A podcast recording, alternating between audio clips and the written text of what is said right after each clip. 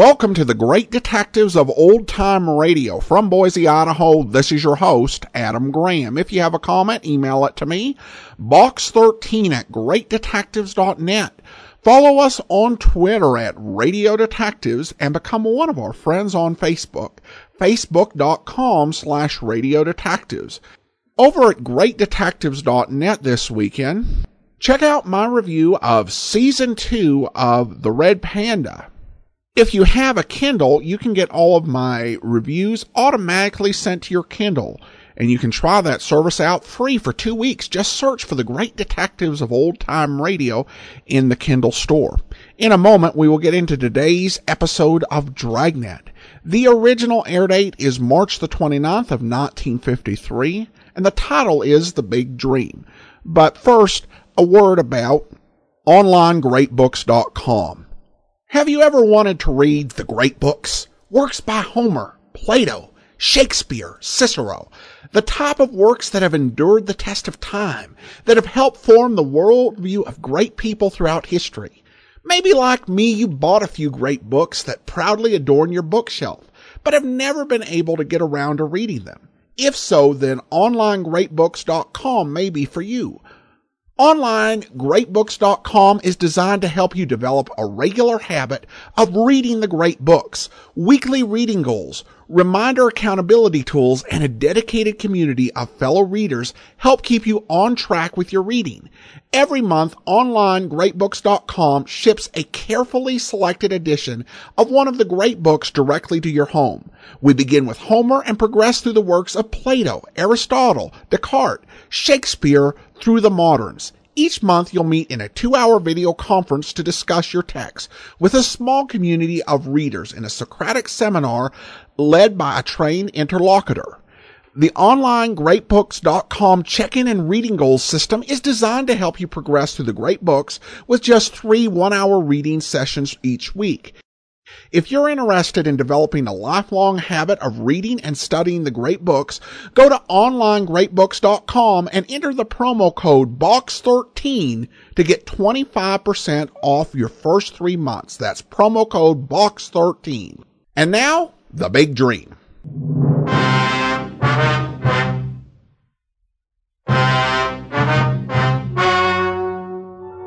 Ladies and gentlemen, the story you are about to hear is true. The names have been changed to protect the innocent.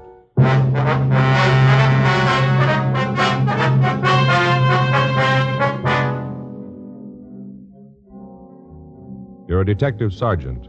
You're assigned to robbery detail. You get a call that a large market has been held up. You have a good description of the thief. Your job? Get him.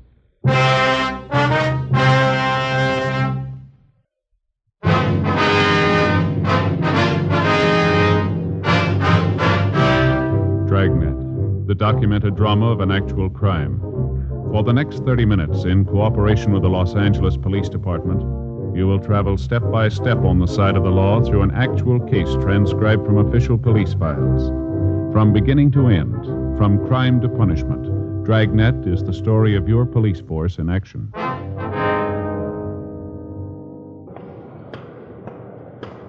It was Monday, March 10th. It was raining in Los Angeles. We were working the day watch at a robbery detail. My partner's Frank Smith. The boss is Captain Didion. My name's Friday. I was on my way into the office, and it was 8.02 a.m. when I got to room 27A. Robbery. Joe? Yeah, Frank. It's really coming down, isn't it? Yeah, pouring out in the valley. That so? Yeah. Keeps coming down like this, going to cause a lot of trouble. Sure makes Fay mad. Yeah, how's that? Well, it gets to raining like this, and she begins to think about the house. You know, doing something about it, changing stuff around. That so? Spent the whole day yesterday moving furniture. Finally got it all set just before dinner. Looked pretty good, too. What happened? Well, we got through dinner and all went in to look at television. Yeah. The way she had the furniture, none of us could see a thing. The chairs were either so close you couldn't see, or else they were way across the room. No, well, you're not supposed to get too close, are you, anyway? Yeah, but Joe, we only got a 10 inch screen. We got one of those big magnifiers on it, and if you get to one side, everybody looks like they got the mumps.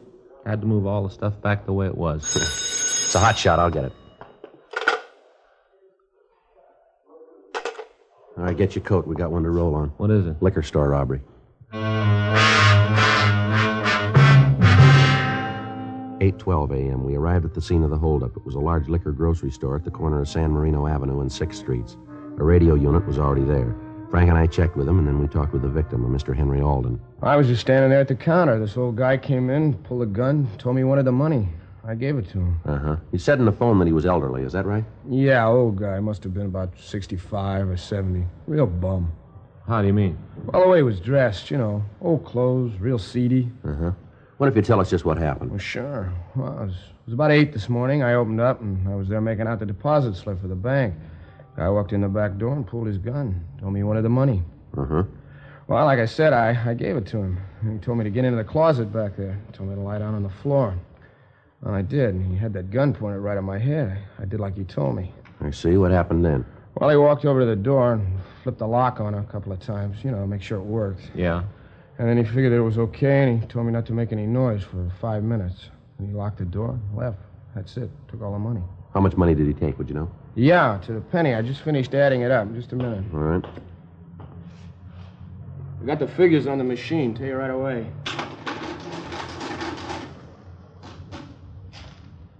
That is five thousand two hundred dollars and uh, fifty-two cents. That's it exactly. You said the guy came in the back door, is that right? Uh, yeah, that's right.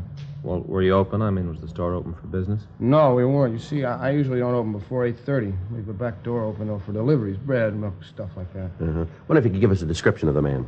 Well, sure. Like I said, he was old. Say around seventy, around in there. Uh huh. About how tall was he? Uh, I'd say maybe uh, five seven, not much more than that. How much did he weigh, would you know? Not much, maybe 125. How about his complexion? Real tan, like he'd been out in the sun a lot. Face was all wrinkled. How about the color of his eyes? Blue, real blue. Mm-hmm. Now, what about his clothes?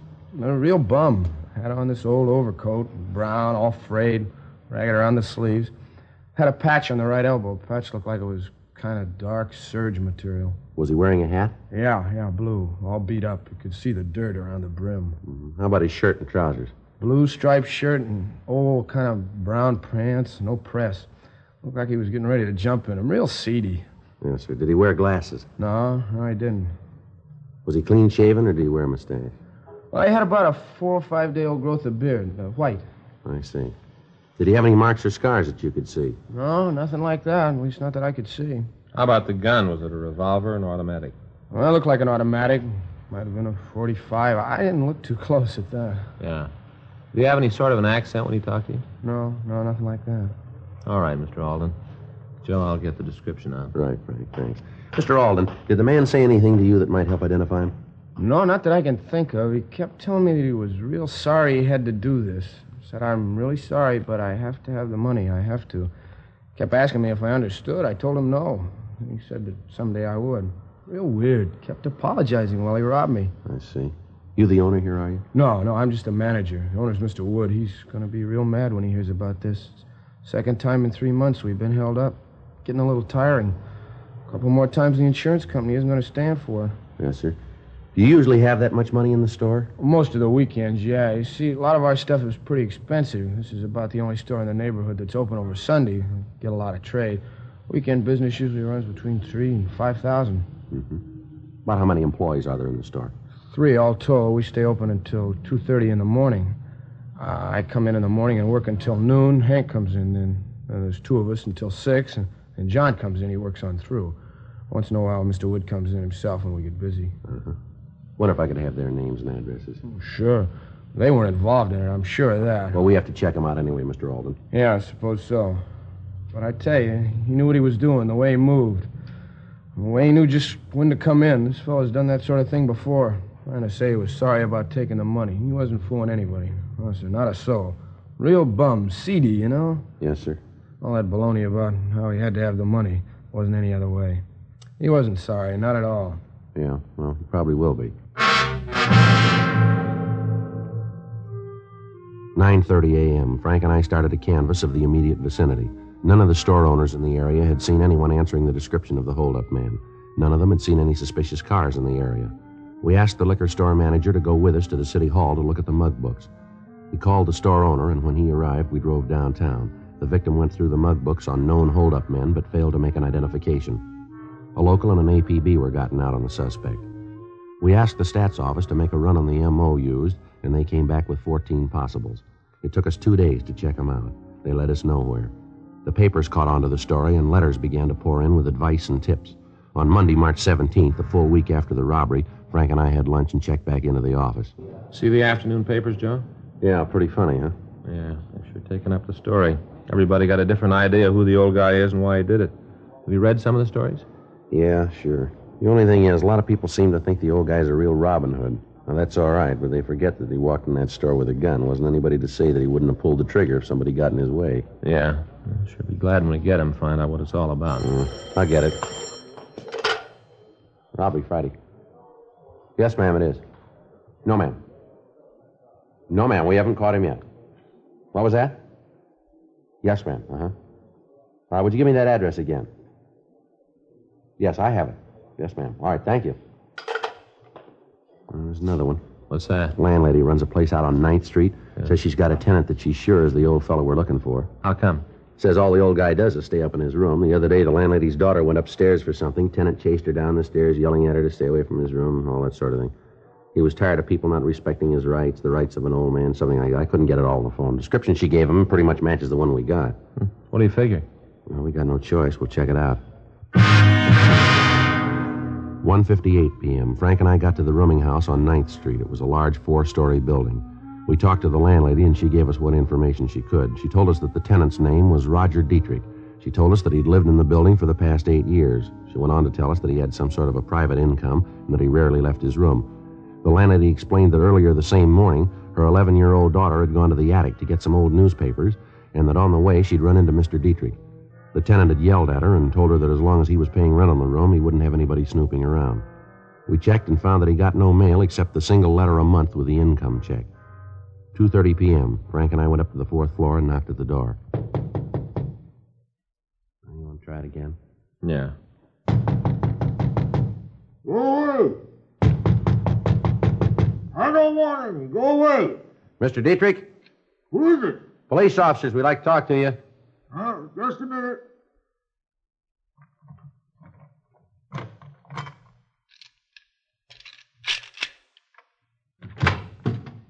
Who'd you say you were? Police officers, we'd like to talk to you.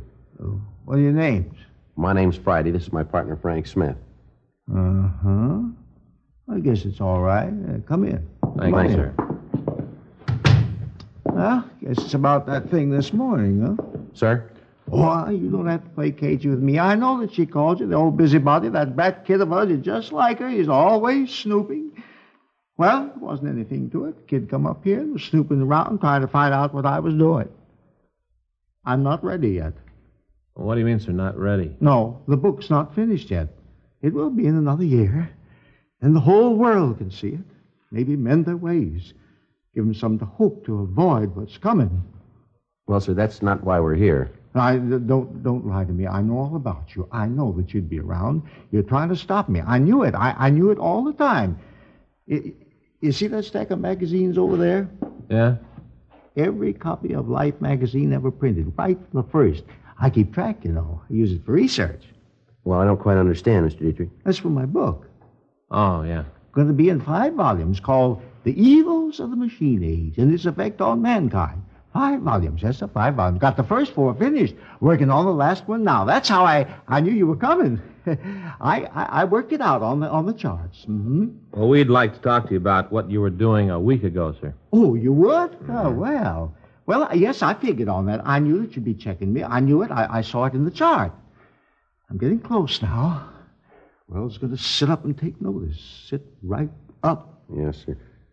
Did you go out last Monday? Monday? Wow. Yes. Yes, yes. I went out to get some supplies. I got them come right back. Would you tell us what time of day that was? All night, dear sir. I always go out at night. Yes, sir. Where'd you get these? What are these supplies? Well, uh, that's a little place down the street. I always buy things there. Very nice, very nice. Yes, sir. And the man down there would be able to tell us if you were there, wouldn't he? Oh, sure, yes. Him and me had a talk about my book. I was really interested. We we talk all the time. I uh, I just finished volume four, you know, about uh, what's going to happen if the machine is allowed to continue. Ah, it's going to be terrible. I beg your pardon?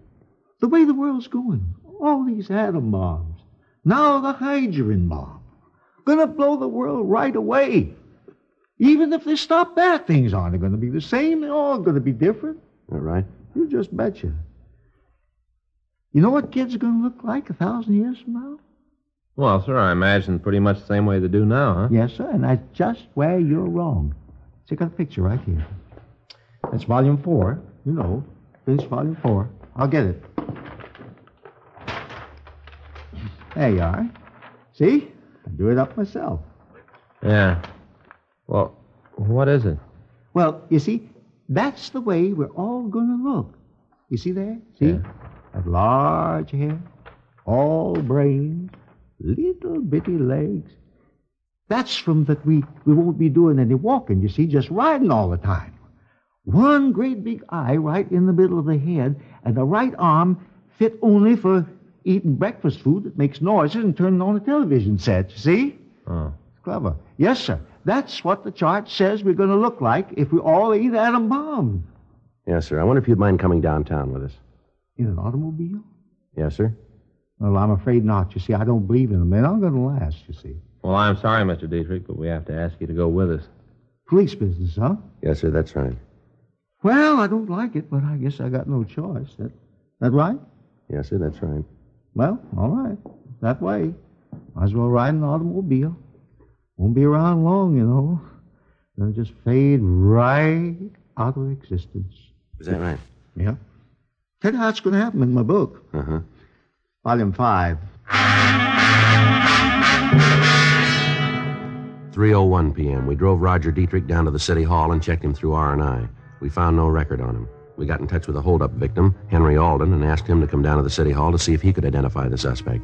He got to the robbery squad room at 4:15 p.m. No, no, I'm sure of it. That's not the guy. Now, what's all this about anyway? What are you officers trying to do? Well, it's all right, Mr. Dietrich. We're just conducting a routine investigation. It's all right now. Oh, it is, huh? Yes, sir. We can take you home now if you like. In that police car? Yes, sir. Well, how about this fella? He going too? No, sir. Oh, well, now, maybe I'll do just that. Would you mind dropping me off at Pershing Square? I'd like to listen to a speech. A friend of mine's making it this afternoon. Brilliant, man. My, oh, my. He's already written 12 books, all on odds. Sir? ODDS, odds.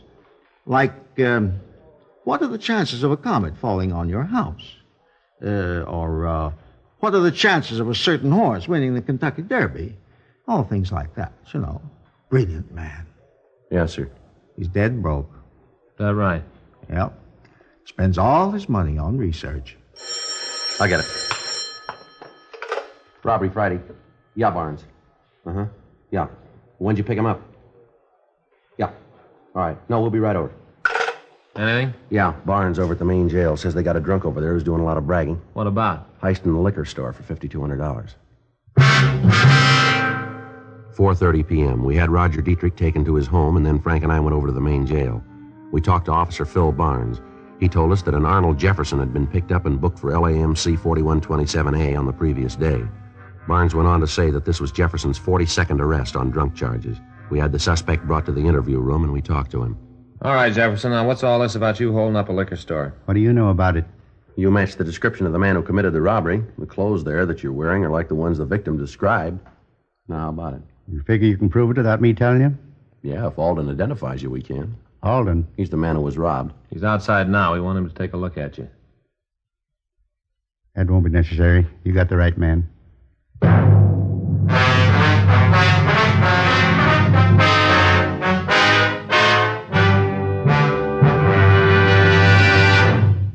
You are listening to Dragnet, the authentic story of your police force in action.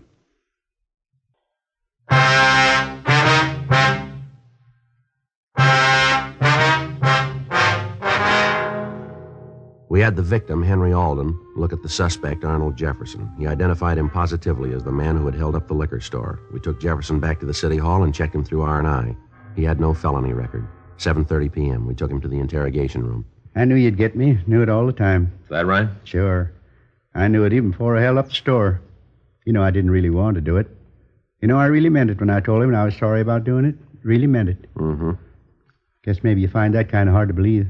Well, suppose you tell us about it, huh? Yeah. I guess the best way would be to start from the beginning, huh? Yeah. First thing you should understand is I think basically that I'm an honest man. All my life, I've never cheated anyone or taken anything that didn't belong to me. I've tried to live pretty much by the golden rule. Yes, sir. Sometimes, maybe, lots of times, it'd be a little hard to do, but I did my best. Yes, sir. Go ahead. I was born in the Middle West. Tiny little town. You probably never heard of it. Isn't on most of the map. Went to school there through the eighth grade. Then I decided that I wanted to see the rest of the country. Worked my way through every one of the 48, every one of them. Uh huh. Did a lot of things, met a lot of people. Is that right? Well, all that time, all my life, I never did anything real big. Nothing that I could ever tell anybody about and be proud. Nothing to tell people about. Yes, sir. I'm 72 years old now. That's a long time to live and never do anything big. Long time. Mm-hmm. Came downtown one day, sat in the plaza in the sun, met some real nice people. People like me, people without much reason. Got to coming down every day, sitting and talking, exchanging ideas. Found a lot of good friends. Most of them were alone. And I guess being alone made us members of the same club. Got to be sort of a lodge, 17 of us. Used to meet, talk about things, the way the world was going, how things look for the future, all things like that. Friends. Yes, sir.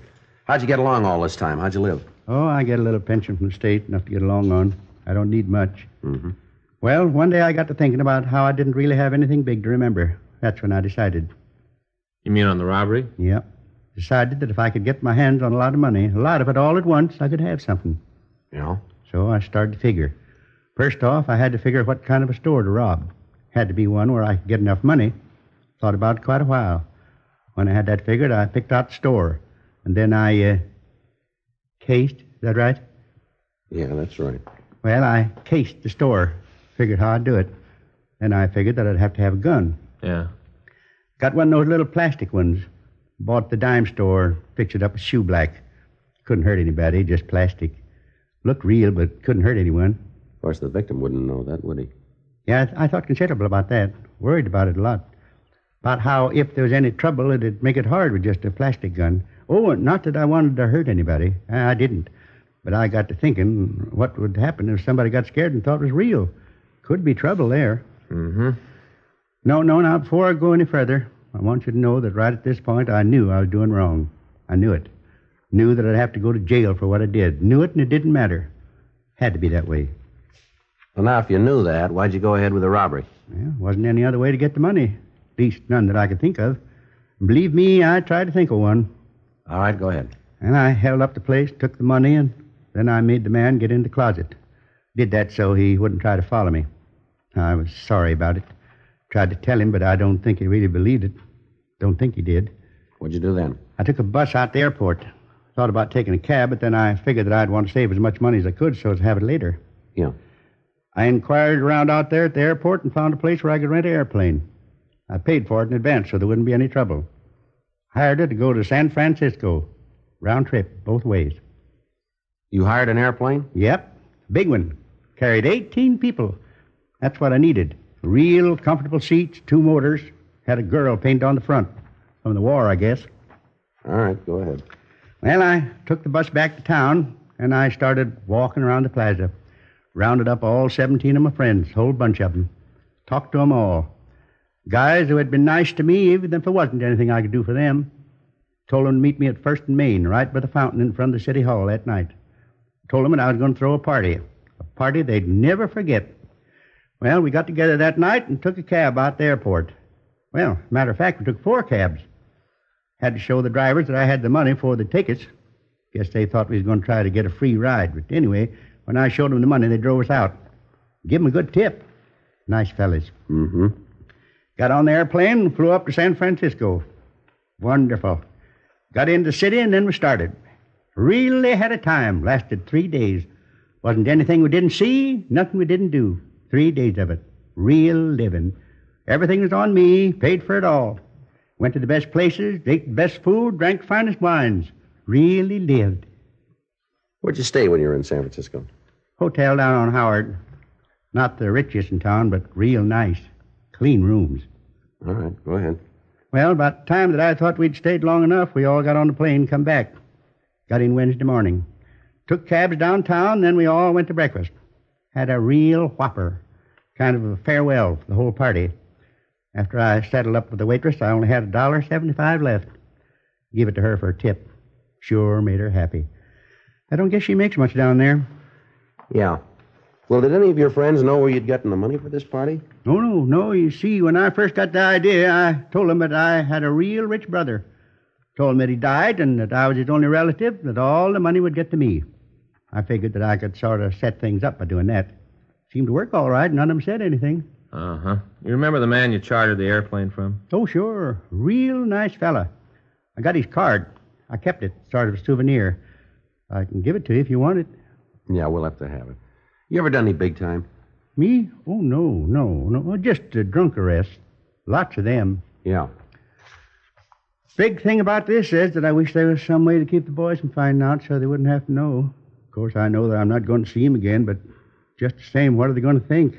How are they going to take this when they hear about it? I don't know.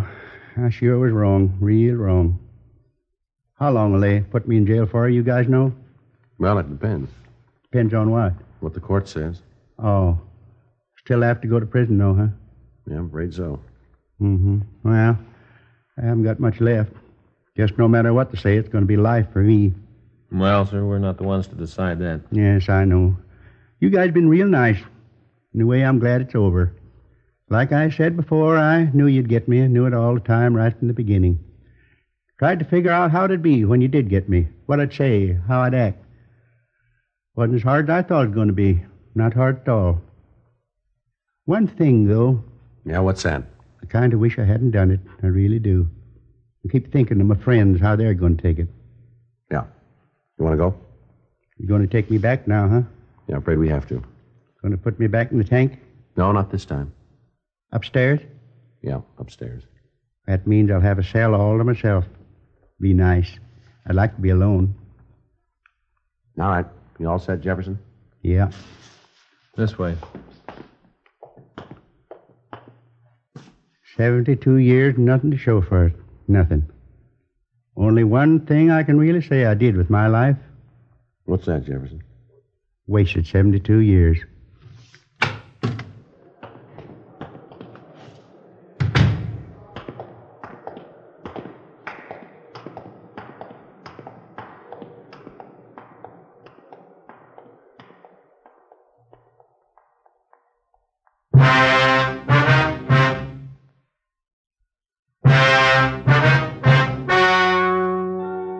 Story you have just heard was true. The names were changed to protect the innocent. On July 24th, trial was held in Department 89, Superior Court of the State of California, in and for the County of Los Angeles. In a moment, the results of that trial.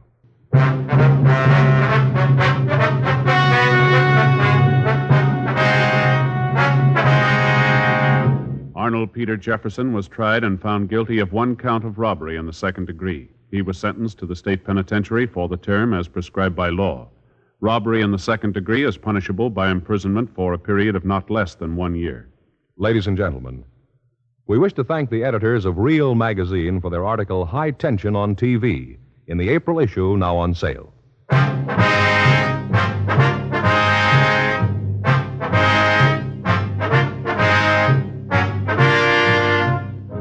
You have just heard Dragnet, a series of authentic cases from official files.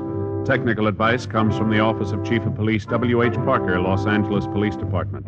Technical advisors Captain Jack Donahoe, Sergeant Marty Wynn, Sergeant Vance Brasher. Heard tonight were Ben Alexander, Vic Rodman, Ralph Moody. Script by John Robinson. Music by Walter Schumann. Hal Gibney speaking. For a million laughs, tune in Chesterfield's Martin and Lewis show Tuesday on this same NBC station.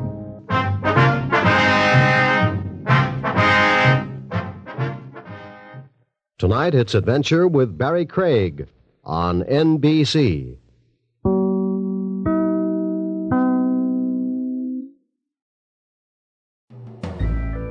This is Andrea J. Graham, author of the Web Surfer series. Oh, and a Madam's Wife. You're listening to the Great Detectives of Old Time Radio.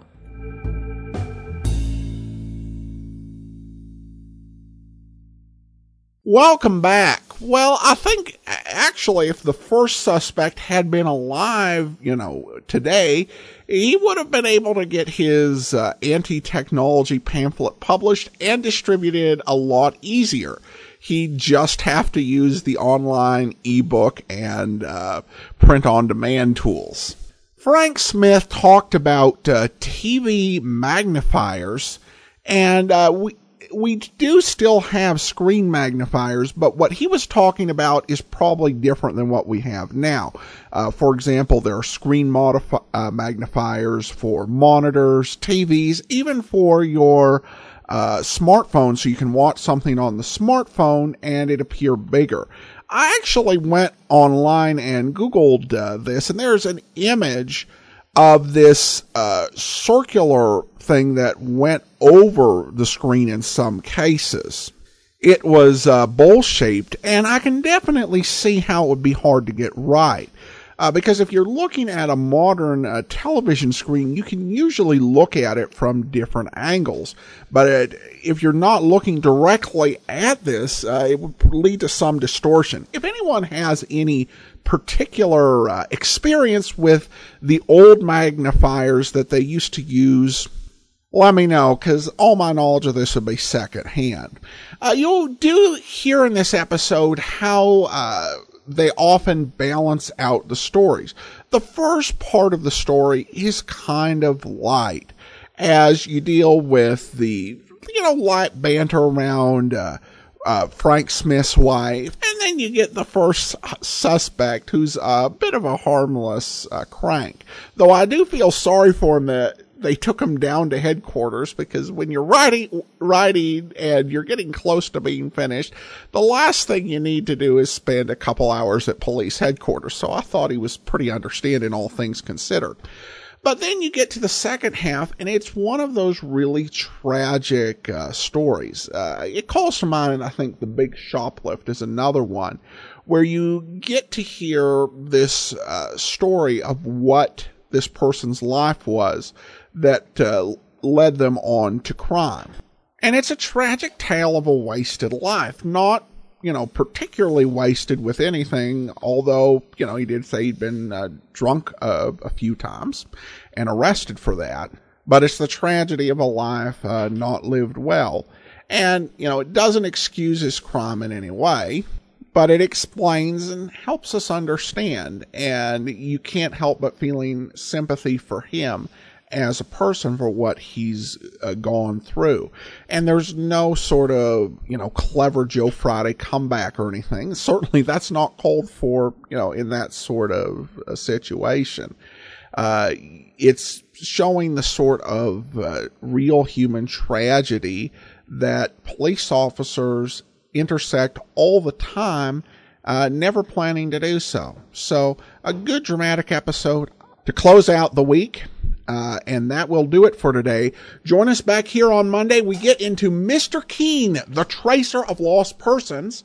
And then uh, next Saturday, another episode of Dragnet. In the meantime, send your comments to box13 at greatdetectives.net. Follow us on Twitter at Radio Detectives and become one of our friends on Facebook, facebook.com slash Radio Detectives. From Boise, Idaho, this is your host, Adam Graham, signing off.